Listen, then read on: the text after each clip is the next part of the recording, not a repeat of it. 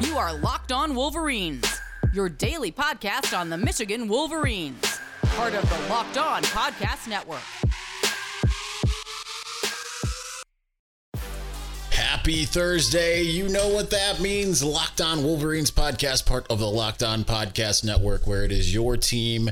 Every day, I am your man on the ground, Isaiah Hole, publisher of Wolverines Wire through USA Today Sports Media Group. Since it is Thursday, we are doing the Michigan mailbag in which we are chock full. Well, not quite chock full, but a good amount. I'm happy with it. So let's go ahead and start with our leaders and best, starting with James Crudup at James Crudup 6. Do you enjoy the spicy back and forth between Michigan and Ohio State's O line commits? And obviously, you asked that around the same time that I was doing yesterday's episode, in which I devoted a fair amount of time to that. Um, it, it's it, it, it's one of those things. If you're Ian Moore, you better back it up right? Because the thing is, is he, you know, he wants to point to, hey, I get to go, you know, if, if everything goes well, I get to go in the first round of the draft. Hey, Ohio State's got a couple guys going in the first round of the draft. That's all good and well, but how do they do against Michigan, right? You know, the, that the offensive line for Ohio State has done well, except for against the better defensive lines and all of that kind of stuff. So it's you, you can have the, your guys back, but you better be able to back up everything that you are saying at this moment. So, uh, Michigan clearly has things kind of built. It doesn't really matter. Ra- rankings don't ultimately matter all the time, right? Michigan's had some extremely good offensive linemen in the last several years who were not like high end guys. Andrew Stueber, Andrew Vastardis. Uh, I mean, heck, Olu Oluwatimi wasn't even highly ranked as a uh, as a recruit. Um, Ryan Hayes was a four star, but he wasn't like, you know, and what, at the time of his commitment, I believe he was in like the 100s, and I think he ended up in the 200s or something like that, maybe even threes. Um, Karsen Barnhart was not like a super highly rated dude. Uh, the only ones that really kind of were, and the ones like I mentioned yesterday, out of all of these linemen that Michigan's had that had Ohio State offers, were Trevor Keegan and Zach Zinter. And yet there have been five plus other guys who have done a really good job. So in order to and been able to beat Ohio State. So in order to advance your narrative that you have to have an Ohio State offer in order to to be better than Ohio State, it just doesn't track. Also, looks like Sam and EJ have time for each other as, today as well. Which matchup would you prefer to see? I guess it's just a spicy Wednesday. um, I, I I don't really, you know, I'm not really going to touch that, but I I would obviously rather see the football one of it all. Josh Barr at Jadiki was expecting to see some attrition through the portal after spring ball concluded, but it seems like guys are doubling down to fight for spots as no one has been jumping to leave. Do you get the vibe that the culture that is is that strong now because it seems like it from a distance? Well, I, I think it's still there's still like what another week or so with the transfer portal open. So I, I, I think things can still happen. But yeah, I do think that it's certainly stronger than it was when it felt like, okay, I'm not a starter, I'm out of here uh, of uh, after the transfer portal first opened. So the culture is very strong right now. Uh, I think it speaks to the togetherness, but certainly there have been guys who have left that you would maybe even, you know, maybe not in, in the post spring. Maybe it hasn't been quite as emphatic as it was right after the season when guys like Taylor Upshaw left or um, I, I can't even remember. that's that's kind of a good sign. Uh, I don't think that you're going to lose anyone surprising like we've kind of seen in the past, which is kind of the good news when it comes to that as well. My brother in metal, Michael Wolf at MWolf21. Michigan recruiting seems really good right now. Is that because of on-field success or the coaches recruiting at a higher level? Do you expect this class will finish top five? I don't know if I'm there yet with the top five. I mean, they need to finish strong. I think they need to get at least another five star in, in order to do that, maybe two. Uh, they're certainly in on a couple guys, or at least they need to really load up on some of those uh, other others, but I think it's a mixture of everything. I think that they they when we were complaining about 2023 collectively, uh, they were really starting to put the you know the groundwork in for 2024. Uh, obviously, Jadyn Davis being a pinnacle of that, and uh, some other guys, and it's starting to kind of come to fruition now. They need to be able to close with some high end guys like a Dylan Stewart type, I think, or Justin Scott. Justin Scott who's visiting over the summer. Dylan Stewart's already visited close with a couple of those guys, and suddenly things are in really, really good shape. So it, it's uh that's I think a big part of it is being able to close. Could it finish top five? Absolutely. Will it? Uh, they're the number three team in the nation, I believe, right now behind Ohio State and Georgia. And uh, but you, you need to be able to close on some more of those guys, and especially if you can do that at the defensive line, because that's really the only place that I see them probably getting those five stars are uh, edge rusher and defensive tackle. Um, then then I think they have a chance to finish top five for sure. But uh, I would I would say top ten for sure. Top five, maybe they'll be around five. I don't know that, that what who or what they'll necessarily end up getting there. Uh, Jimmy Whitner, Jimmy Whitner one. What positions would you like to see us add through the portal? Um, defensive tackle, not because they necessarily need it, but just because there's a couple guys out there, Tywone Malone, Barry Alexander, that I would love to see them just continue to add depth there. Obviously, cornerback. There's no cornerback in the portal right now that I'd sit there and say, yeah, they absolutely need to need you know get this guy. But after kind of what happened with the Amorion Walker uh, in the spring game, I'd like just some insurance there. And then if they could get a top flight wide receiver, again, I don't not a guy I think is going to necessarily be out there. I think that would pay dividends, but those would probably be the only three positions. Unless I mean, unless there was just a game changing linebacker, which again I, I, don't believe that there is. There's no Henry To'oTo'o or Palaie Gaoteote, uh, it type guy in the portal at the moment. But if there was, then I'd say yeah, by all means. But I mean, they already got the linebacker in Ernest Hausmann. And uh, I just don't know that there's anyone else out there that it's just like, yeah, go go ahead and get that.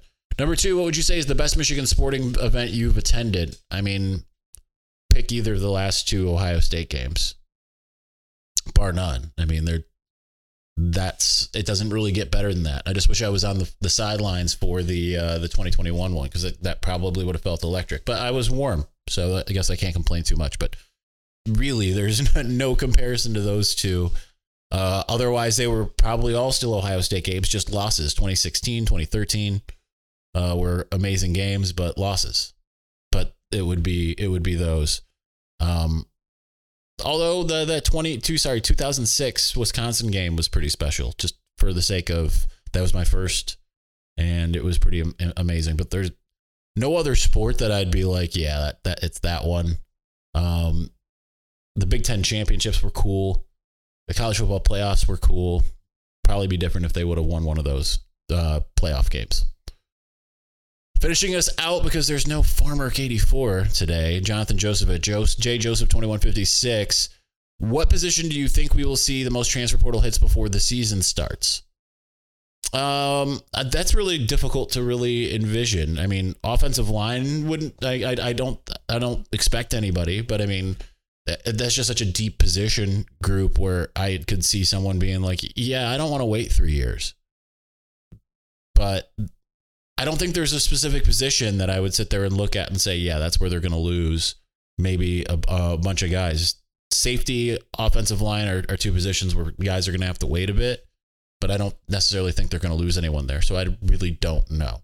All right, let's continue on here in just a moment something exciting is coming to built.com on April 22nd. That's Saturday.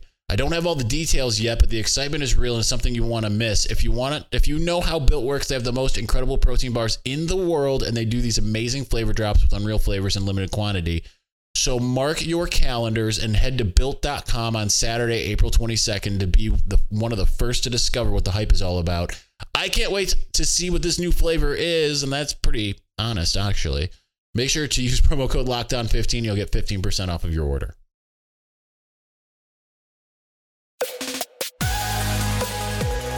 We are continuing on onto the Victor's Valiant, starting with Jim at Jim in the North. Uh, what will they do for Mandalorian? It says Drain 4. I, I don't know what that means with Drain. And Din is a BA. Um, far I'm assuming you mean season 4. What will they do? I have no idea. Um, certainly the, the, the not no spoilers here, but it, it felt like they completed the story uh, of the season. They didn't leave you on a cliffhanger or anything on uh, the season finale of season three. So I have no idea what the what they'll do. But you know what, like we saw with uh, Boba Fett, they don't necessarily uh, they they they aren't going to necessarily limit the story to his because I'm sure going from you went from season three or sorry, season two to season three and didn't watch any of Boba Fett, you're probably like, wait, how? What? You know what I mean? So uh, I, I'm not really sure what exactly they're going to do as far as that. You know, I wouldn't be surprised if there was a little bit more, um, like if in the Ahsoka series or something that they have another storyline they introduce or something like that. Mark Z at Mark Zimke, if you were Aaron Scott and Bryce Westwood, would you prefer to play corner at Ohio State and compete daily against NFL caliber wide receivers or play at Michigan and likely get developed better and show your talent against those wide receivers on the biggest stage in football?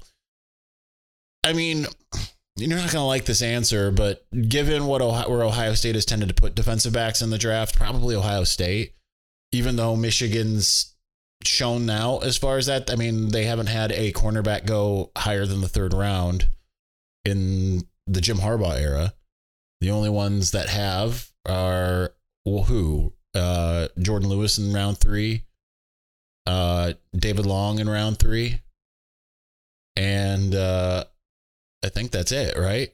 As far as like the high higher end ones, like Channing Stribling didn't get drafted. Jeremy Clark went round five, I believe. Didn't even really play. Um, Lavert Hill didn't get drafted. We'll we'll wait and see on DJ Turner and uh, Gemon Green. Vincent Gray didn't get drafted. So, uh, and wait, I'm missing one. Ambry Thomas got drafted in what round three? Whereas you know Jeff Okudah and all of those other guys have been round one guys.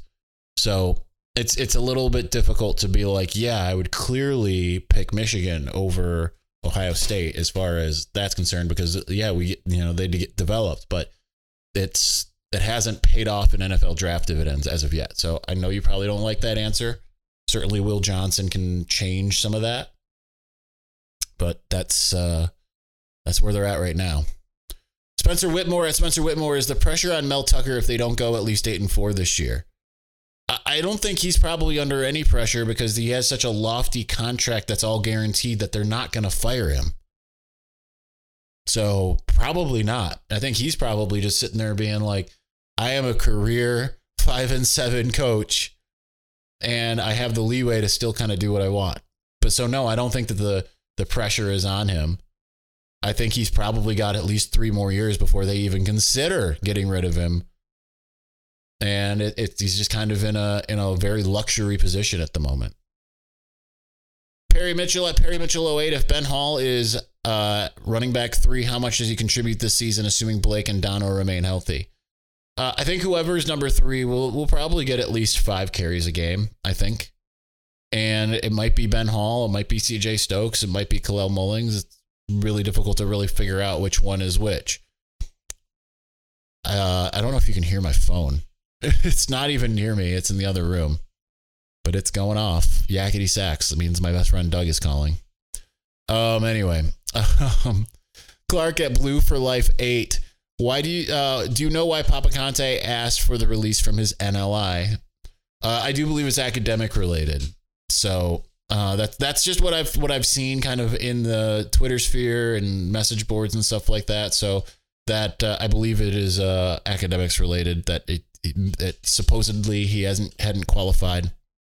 Take it for what it's worth, but it's that's uh, appears to be the case. Uh, Anton Sesmita Mangala at Sesmita Mangala. If you could change anything about college football, conferences, rules, playoffs, etc., what would it be and why? Um, I would probably make it so that the then this is just off the top of my head, just spur of the moment here.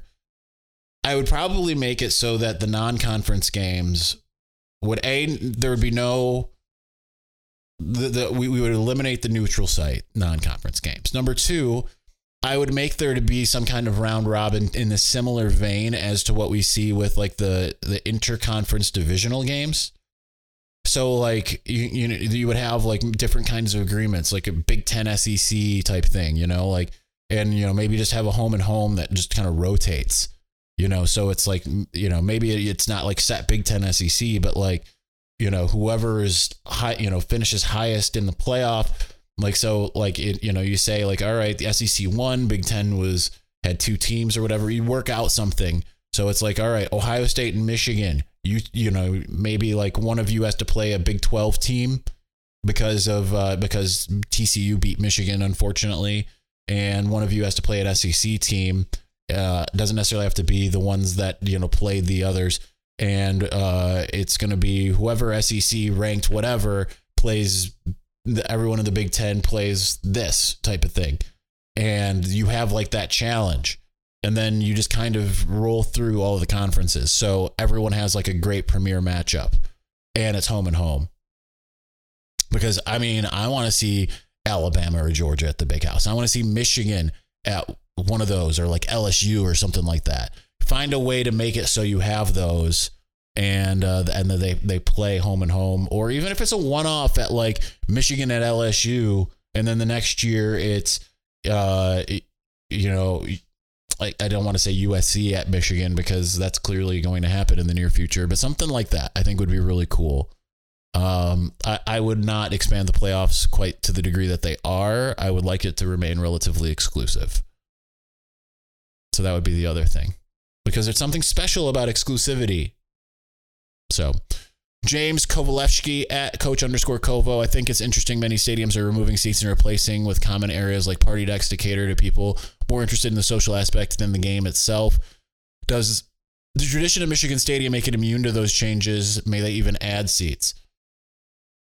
Um, now, obviously, they removed some seats this offseason uh, because of people touching coaches and other players.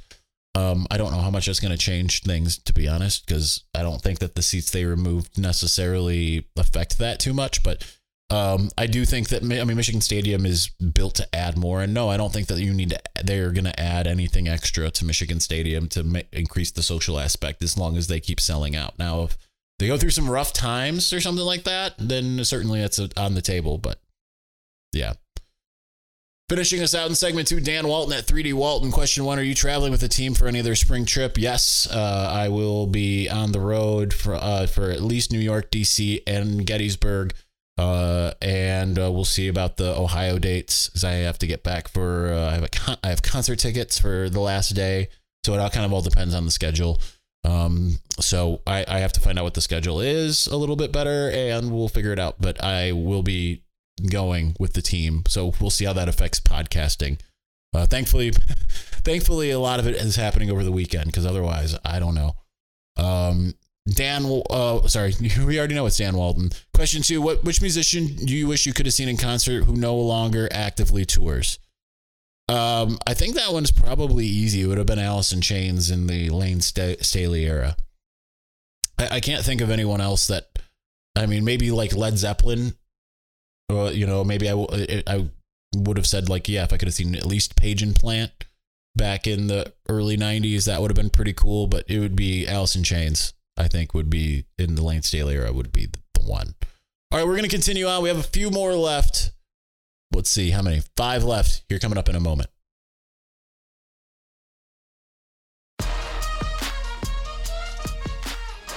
All right, let's finish it out. Five left. These are pretty good actually for uh, segment three because you know a lot of times we want to rapid fire them. They're just kind of you know out there questions. These ones are all pretty substantial, so that's cool. Ben Ricketts at Ricketts Ben 92. Who's your been your favorite on-field and off-field coach to interact with since covering the team? So now I've got to really go back here. Um, I will say I enjoy Chris Bryant still. We have our little inside jokes. I call him the uh, the, the, the unofficial team mascot. so that there's him. Uh, so let's let's go back. Uh, Mike Zordich uh, in in some ways because he was really funny and not necessarily intending to be, but I think it's just his personality. Mike Zordich also interview wise was amazing.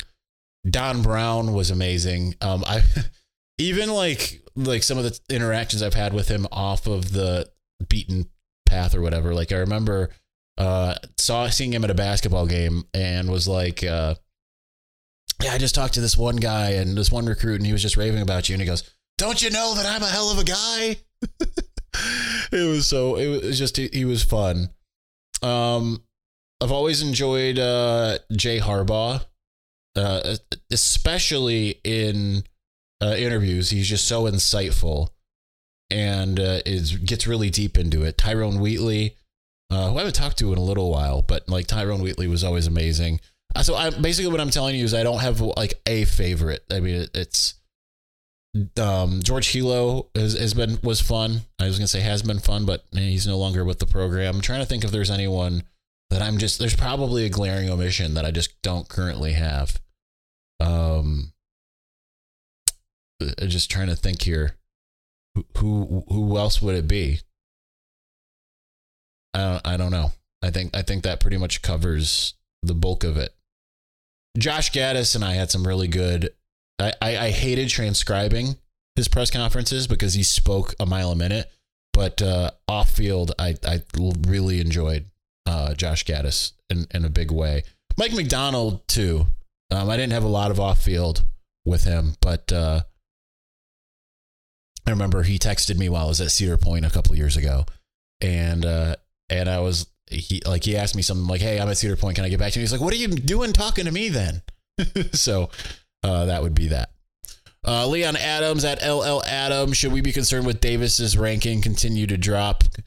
No, because it's not like Michigan's looking at his ranking and and saying whatever. It's Michigan clearly wanted him. The, the Michigan wanting him is independent of five star ranking, right? But that said, how many times do I say it's not where you start, it's where you finish? People get way more excited about a recruit if they're a five star and they commit. Like if Keon Sabb would have committed to Michigan straight away instead of Clemson when he was a five star, everyone would be still talking about Keon Sabb. Like when is he going to get on the field? But because he was a four star at the time that uh, that he actually did commit and sign, it, he just kind of gets lost in the fray.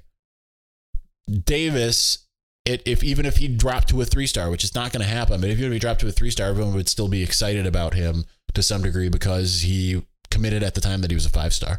You know, I'm not the one at William Cawthor nine. What do you think people get? Uh, why do you think people get sucked in by the war of words on the net?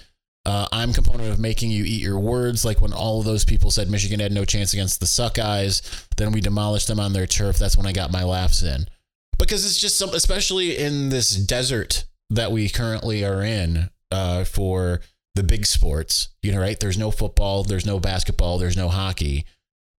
It's it's really uh, more interesting to have something that's happening, right? So, um, as far as like why they do it, uh, for, for you know, remember these are kids. Number one, number two, I feel like Ian Moore is just defending him and his squad's honor. It's just maybe not the smartest way to go about it, you know? Joshua Carlson at Josh WFF96 rank and order the top three QB, running backs, wide receivers, tight ends of the Jim Harbaugh era. All right. I don't know if I'm going to do this in order because, you know, it's not like I'm sitting out like, okay, I see this question. I need to, to really dig deep. You know, we try to do these spur of the moment. I've, even though I've been war- you know warned against doing that uh, because I want to give you my top of the head honest answers instead of anything else. But top three QBs, I mean JJ, I think it would have to go JJ Cade Shea. Um, I, I could see where people would get upset about Shea. Jake Rudock could be there. Um, that's what I would have, and in in that order. Running backs, Blake Corum clearly is number one. Um, I'll I'll go with Donovan number two because I mean it was his performance that really, you know, helped make Michigan. But you know what? No, it's going to go Blake, Hassan Haskins, Donovan. Uh, I really wanted to say Karan Higdon in there, but that's what that would be. Wide receivers, Ronnie Bell, I think would be number one. Not just for his on field, but also off field. Uh, I will go with Nico Collins, number two. We didn't really, I don't think, got, get to see the, the top, top end of him, but I would put him number two. And number three, uh, I think I'm going to go with Amara Darboh. Uh, tight ends, Jake Butt, clearly, number one. Uh, number two, I'm going to go Luke Schoonmaker. I think that he was kind of underrated uh, as uh, for what he was able to do. And then Sean McKeon will be my number three. So there you go. I actually managed to do it in, in that order. Finishing us out all together in the podcast, Darren with a question mark at D underscore Graham 90. Any chance we see Alex Orji work his way into that backup QB conversation? Thought he looked pretty good in what limited time he had in the spring game. I, I don't think so, just because I think Jack Tuttle is a wealth of information and knowledge, and I think that he's probably ahead, and I think Davis Warren is just uh, probably as well ahead a little bit. But uh, I think that next year it will probably he'll be in like if if there's no JJ, which again I I think that there's a good chance for JJ to return for his senior year. Um, I think then then maybe that can change. The I think he very well could be in the conversation for being a starter the next year. But uh, I, I mean, yeah, he's looked he's looked pretty good. But I, I I think there's a reason why you didn't see him till late in the game. You know what I mean? All right, that's going to do it for us today. Thank you for watching. Thank you for listening. We'll be back on Friday with the topic. We'll find out what that is closer to. and uh, yeah, we'll talk to you then. Thanks for watching. Thank you for listening. Peace.